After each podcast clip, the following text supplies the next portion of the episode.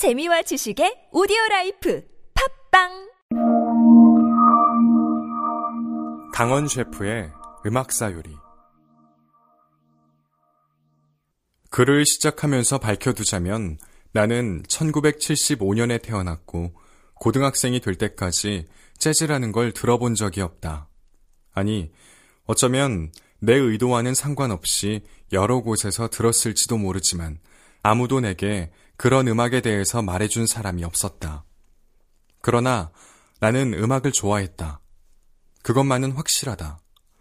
그러다가 나도 멋진 음악을 연주해보고 싶다는 생각이 들었다.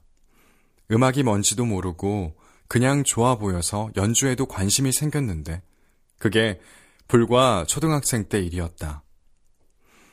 당시로 말하자면 국민학생이었던 나는 1980년대 후반에 국민대학교에 다니는 동네 형들에게 기타를 배웠고 그때 김민기 1집이 복사된 카세트 테이프를 얻어 듣게 됐다.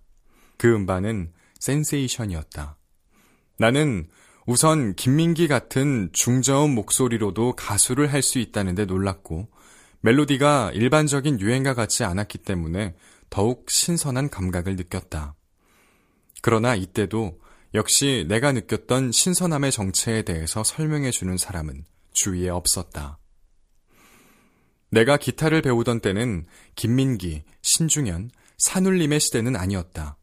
대신 변진섭, 이문세, 강수지, 해바라기 같은 미성의 발라드 가수와 박남정, 김완선, 소방차 등이 부르는 댄스곡들이 유행이었다.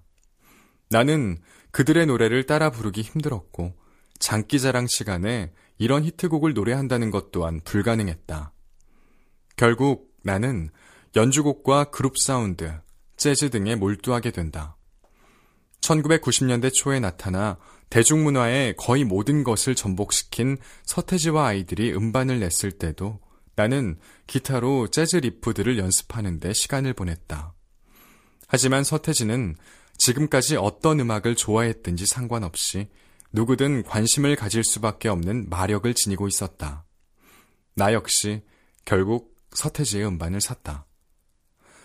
그런데 서태지를 알게 된 것보다 더 큰 일이 있었으니 이것은 그때까지의 내 지식 세계에 반전을 가져다 준 사건이었다. 바로 1994년에 창간한 대중문화 잡지인 리뷰를 만난 것이다. 정확히 말하면 거기서 처음 평론가 강원이라는 이름을 보았다. 리뷰는 창간 특집 인터뷰로 서태지를 골랐다. 잡지 표지에 서태지 얼굴이 커다랗게 실렸고 그 밑에 서태지 주류 질서의 전복자라는 인터뷰 제목이 눈길을 끌었다. 그 인터뷰를 했던 사람이 바로 강원이다. 서론이 다소 길었지만 어쨌든 이런 전복과 반전의 순간들로 인해서 내가 지금까지 듣고 연주했던 음악들을 비로소 진지하게 되돌아볼 시간을 가지게 되었다. 그 전까지 내가 음악이라는 것에 대해 가지고 있던 생각은 단순했다. 들어서 좋으면 그만이고 느낌을 살려서 연주하면 사람들이 좋아했기 때문에 당연히 그런 방식으로만 연주했다. 그러나 어떠한 것도 사유가 그 밑바탕에 깔려 있지 않으면 모래 위에 지은 화려한 집이나 다름없다. 처음 악기를 배웠을 때나 멋진 음악을 듣고 뜬물을 전율을 느꼈을 때 곁에 강원 같은 사람이나 혹은 그런 사람이 쓴 책이라도 읽을 수 있었다면 지금 나는 음악가가 됐을지도 모르겠다.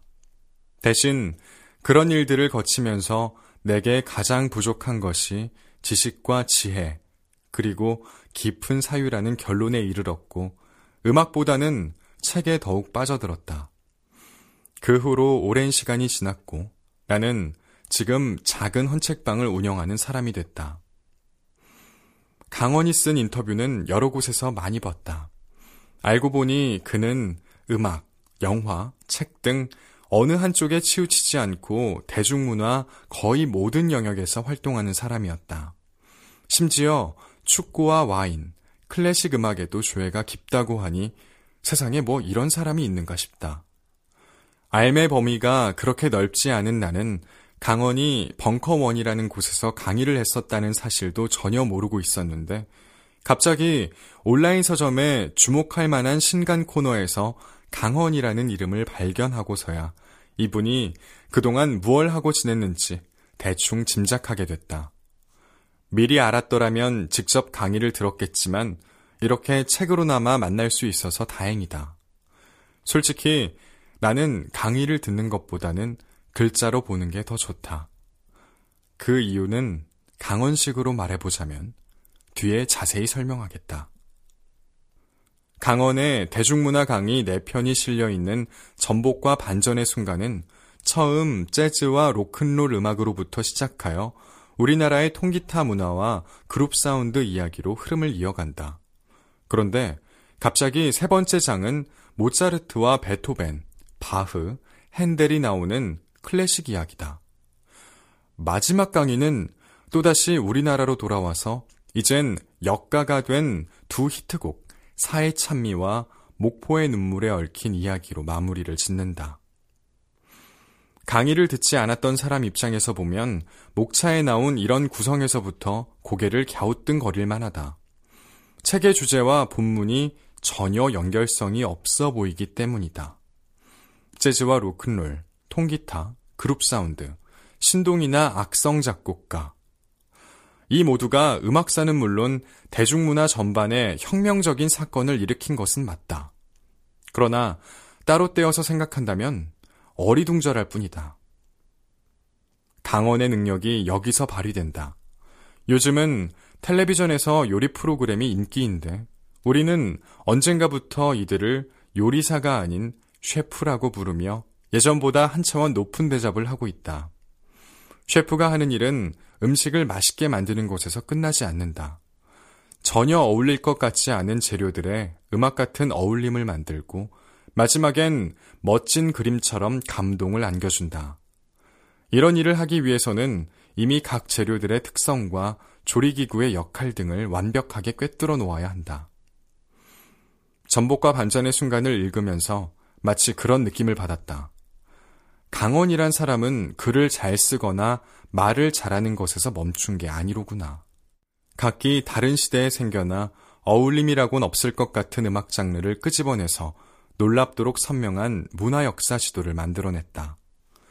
특히 송창식, 윤영주로 대표되는 세시봉 시절과 신중현, 산울림으로 이어지는 그룹 사운드의 계보를 우리나라 현대사와 맞물려 풀어내는 실력은 감탄스러울 정도다.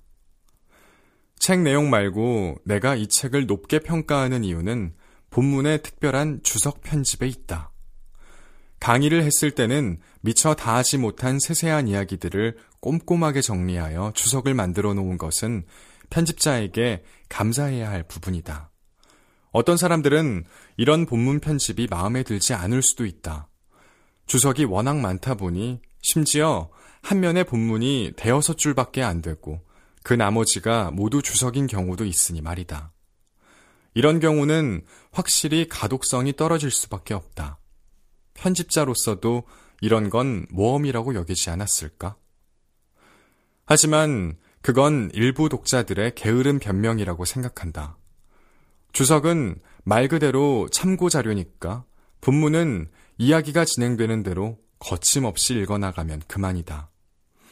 그러다가 무엇이든 삼천포로 빠지고 싶은 때가 찾아오면 주석을 타고 이리저리 또 다른 곳을 여행할 수 있다.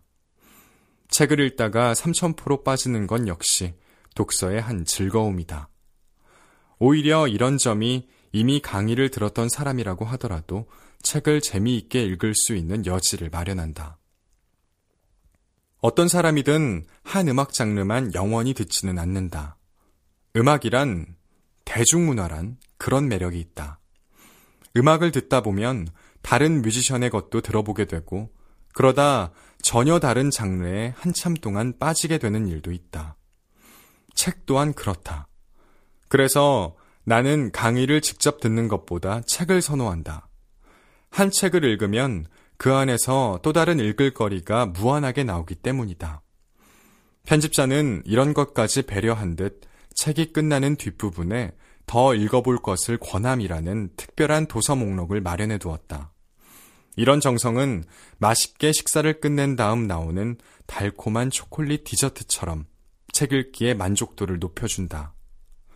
이 책은 역사를 바라보는 여러 눈길 가운데 음악과 그에 얽힌 대중문화를 재료로 선택했다.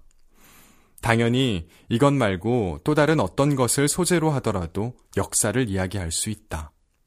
이것은 물론 국가와 사회, 거대한 민중의 역사만을 말하지 않는다.